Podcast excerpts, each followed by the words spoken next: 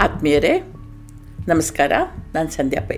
ಸಿರಿವಂತಿಕೆಯ ತುತ್ತ ತುದಿಯಲ್ಲಿ ಇರುವ ಅಣ್ಣ ತಮ್ಮಂದರಲ್ಲಿ ಯಾವುದೋ ಒಂದು ಸಣ್ಣ ಕಾರಣಕ್ಕೆ ವೈಮನಸ್ಸು ಬಂತು. ಒಳಗೊಳಗೆ ಕುದಿತಾ ಇದ್ದ ಅದು ಒಂದು ದಿನ ಮಾತುಗಳಾಗಿ ಹೊರಗೆ ಬಂತು. ಬಂದದ್ದೇ ಸೈ, ಅವರವರ ಹಿತೈಷಿಗಳು ಅಂದುಕೊಂಡವರ ಕಿವಿಗೆ ಬಿತ್ತು.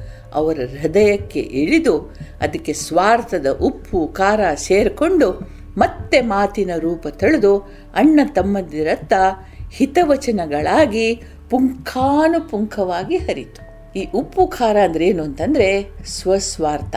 ಇಬ್ರು ಅವುಗಳನ್ನು ನಂಬಿದ್ರು.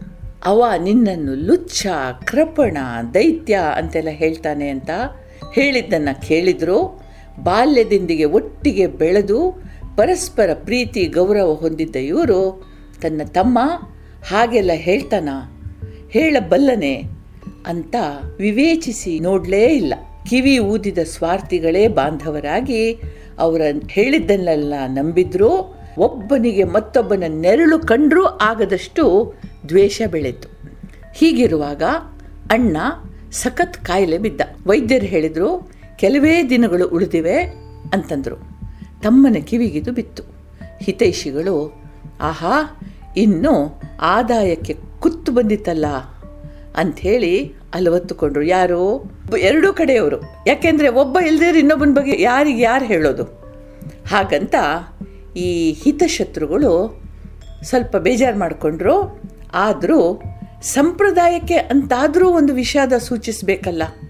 ಅಂಥೇಳಿ ಜಸ್ಟ್ ನಾಲಿಗೆ ತುದಿಯಲ್ಲಿ, ಅಯ್ಯೋ ಪಾಪ ನಿಮ್ಮ ಅಣ್ಣ ಸಾವಿನ ಅಂಚಿನಲ್ಲಿದ್ದಾರಂತೆ, ಏನಾದರಾಗಲಿ ಬಾಲ್ಯದಲ್ಲಿ ನಿಮ್ಮನ್ನು ತಂದೆ ಅಂತ ಪ್ರೀತಿಸಿದ್ದು ಮರೆಯಬಹುದೇ? ಛೇ ಛೇ, ಎಂಥ ಉದಾರ ಮನಸ್ಸಿತ್ತವರಲ್ಲಿ ನಿಮ್ಮನ್ನು ಮಗನಿಗಿಂತ ಹೆಚ್ಚಾಗಿ ಪ್ರೀತಿಸ್ತಿದ್ರಲ್ಲ ಅಂತಂದರು ತಮ್ಮನ ಕಡೆಯವರು. ಅವರು ಬಾಯಿ ಮಾತಿಗೆ ಹೇಳಿದ್ರು, ಅವರ ಮಾತುಗಳು ತಮ್ಮನ ಮನಸ್ಸಿನಲ್ಲಿ ನಾಟಿ ಹೋದವು. ಹೌದಲ್ಲ? ಇಷ್ಟು ಕಾಲ ಯಾಕೆ ನಾನು ಕುರುಡಾಗಿದ್ದೆ? ತಂದೆಗಿಂತ ಹೆಚ್ಚಾಗಿ ಲಾಲಿಸಿ ಪಾಲಿಸಿದವನನ್ನು ಎಂಥ ಒಂದು ಕ್ಷುಲ್ಲಕ ಕಾರಣಕ್ಕಾಗಿ ದ್ವೇಷಿಸಿದ್ನಲ್ಲ? ಛೇ, ನನ್ನಿಂದ ತಪ್ಪಾಯಿತು. ಈಗಲಾದರೂ ಅವನ ಕ್ಷಮೆ ಸಿಗದಿದ್ರೆ ನನ್ನ ಬದುಕೆ ವ್ಯರ್ಥ ಅಂತ ಕಣ್ಣೀರು ಹಾಕ್ತಾ ಸೀದಾ ಅಣ್ಣನ ಮನೆಗೆ ಹೋದ. ಅಣ್ಣನ ಕಾಲಿಗೆ ಬಿದ್ದ. ಅಣ್ಣನ ಮನಸ್ಸು ಆ ಕ್ಷಣದಲ್ಲಿ ತಮ್ಮನನ್ನು ನೆನೆಸ್ತಾ ಇತ್ತು. ಹರಿದ ಕಣ್ಣೀರಿನಲ್ಲಿ ವರ್ಷಗಳ ದ್ವೇಷ ಕರಗಿ ಹರಿದು ಹೋಯಿತು. ಹೇಗೆ ಅಂತಂದರೆ, ಅಲ್ಲಿ ಇಷ್ಟರವರೆಗೆ ಮಡು ಕಟ್ಟಿದ್ದ ಅಹಂಕಾರ ಅಹಂ ಅಂತ ಹೇಳ್ತೇವೆ. ಅದನ್ನು ಬಿಟ್ಟು ತಮ್ಮ ಒಂದು ಹೆಜ್ಜೆ ಮುಂದೆ ಹೋಗಿದ್ದ. ಹಾಗೆ ಅವನು ಮುಂದೆ ಬಂದದ್ದನ್ನು ನೋಡಿ ಅಣ್ಣನೂ ಒಂದು ಹೆಜ್ಜೆ ಮುಂದೆ ಬಂದಿದ್ದ. ಇಲ್ಲಿಗೆ ಇಬ್ಬರ ಅಹಂ ಕರಗು ಹೋಯಿತು. ಅಣ್ಣ ತಮ್ಮನನ್ನು ಒಪ್ಪಿಕೊಂಡ, ತಮ್ಮ ಅಣ್ಣನನ್ನು ಒಪ್ಪಿಕೊಂಡ. ಚಿಕ್ಕ ವಿಷಯಕ್ಕೆ ಹಾಲಾಹಲ ಅಂತ ಎರೆದು ಬೆಳೆಸಿದ್ದು ಕರಗಿ ಹೋಯಿತು. ಹಿತವರು ಎನ್ನಿಸಿಕೊಂಡವರು ಅನುವು ಮಾಡಿ ಕೊಟ್ಟಿದ್ದರಿಂದ ಎಂಬುದನ್ನು ನಾವು ನೆನಪಿಟ್ಕೊಳ್ಬೇಕು. ಯಾಕೆಂದರೆ ಮಾತು ಮಾಣಿಕ್ಯ. ಅವರು ಬಾಯಿ ಮಾತಿಗೆ ದೆ ಡಿಡ್ ನಾಟ್ ಮೀನ್ ಅಂತ ಹೇಳ್ತೇವೆ. ನಿಜವಾಗಲೂ they did not mean it ಆದರೆ ಸುಮ್ಮನೆ ಹೇಳಿದ ಒಂದು ಮಾತನ್ನು ವಿವೇಚನೆ ಯೋಚಿಸಿ ನೋಡ್ತು, ವಿವೇಚಿಸಿ ನೋಡ್ತು. ಅಹಂ ಕರಗಿತು, ದ್ವೇಷ ಮರೆಯಾಯಿತು. ಯಾವುದೇ ಮಾತನ್ನು, ಯಾವುದೇ ಕಾರಣಕ್ಕೆ ಮನಸ್ಸಿನಲ್ಲಿ ಒಂದು ಸಂಶಯದ, ದ್ವೇಷದ, ಮಾತ್ಸರ್ಯದ, ಕ್ರೋಧದ ಬೀಜ ಇದೆ ಅಂತ ಕಂಡು ಕೂಡಲೇ ಅಹಂಕಾರ ಬಿಟ್ಟು, ಅಹಂ ಬಿಟ್ಟು ವಿವೇಚಿಸಿ ನೋಡಿ ಮತ್ತೆ ಮುಂದೆ ಕಾಲಿಡಬೇಕು. ಆವಾಗ ಬದುಕು ಬಂಗಾರ ಆಗ್ತದೆ. ಇದು ಪಾಠ ಒಂದು. ಇನ್ನೊಂದು ಕಥೆ ನೋಡಿ. ಬೌದ್ಧ ಸನ್ಯಾಸಿಯೊಬ್ಬ ಪಾರಿವ್ರಾಜಕನಾಗಿ ಧರ್ಮ ಪ್ರಚಾರ ಮಾಡ್ತಾ ಇದ್ದ ಜೋಳಿಗೆಯಲ್ಲಿ ಭಿಕ್ಷಾಪಾತ್ರೆ ಮತ್ತು ಧರ್ಮ ಗ್ರಂಥಗಳಿದ್ದವು. ಹೃದಯದ ತುಂಬ ಮೈತ್ರಿ, ಕರುಣೆ, ಪ್ರೇಮ ತುಂಬಿತ್ತು. ಇಂಥವ ಒಂದು ದಿನ ಏಕಾಂಗಿಯಾಗಿ ಒಂದು ಕಾಡಿನಲ್ಲಿ ಪ್ರಯಾಣ ಮಾಡ್ತಾ ಇದ್ದ. ಒಬ್ಬ ಕಳ್ಳನ ಕಣ್ಣಿಗೆ ಬಿದ್ದ. ಹೆಗಲ ಮೇಲಿನ ಜೋಳಿಗೆ ತಸ್ಕರನ ಕಣ್ಣಿಗೆ ಬಿತ್ತು.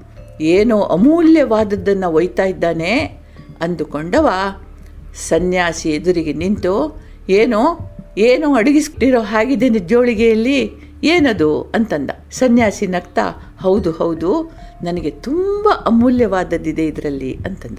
ಈ ಮಾತುಗಳನ್ನು ಕೇಳಿದ್ದೇ ಸೈ, ತಸ್ಕರ ಓರೆಯಲ್ಲಿ ಅಡಗಿಸಿಟ್ಟಿದ್ದ ಹರಿತವಾದ ಚಾಕುವನ್ನ ಸನ್ಯಾಸಿ ಎದೆಯಲ್ಲಿ ನೆಟ್ಟ. ಸನ್ಯಾಸಿ ಕೆಳಗೆ ಬೀಳ್ತಾ ಇರೋ ಹಾಗೆ ಅವನ ಜೋಳಿಗೆಯನ್ನು ಕಿತ್ತುಕೊಂಡು ಒಳಗೆ ಹಣಿಕಿದ. ಸನ್ಯಾಸಿಯ ಉಸಿರು ತಡೆದು ತಡೆದು ಬರತೊಡಗಿತ್ತು. ಪ್ರಾಣೋತ್ಕ್ರಮಣ ಆಗ್ತಾ ಇತ್ತು. ಎದೆಯಿಂದ ನೆತ್ತವರು ಹರಿತಾ ಇತ್ತು. ಆದರೂ ಮುಖದ ಮೇಲಿನ ನಗು ಮಾಸಿರಲಿಲ್ಲ.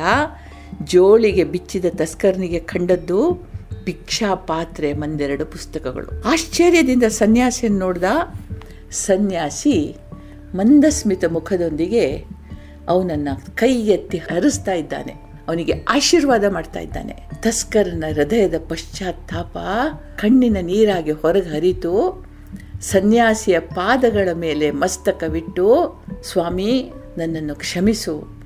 ಒಂದು ಪ್ರಾಯಶ್ಚಿತವನ್ನು ನನಗೆ ವಿಧಿಸು.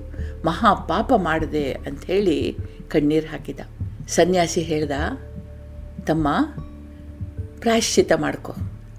ಈ ಒಂದು ಪುಸ್ತಕ ಓದು.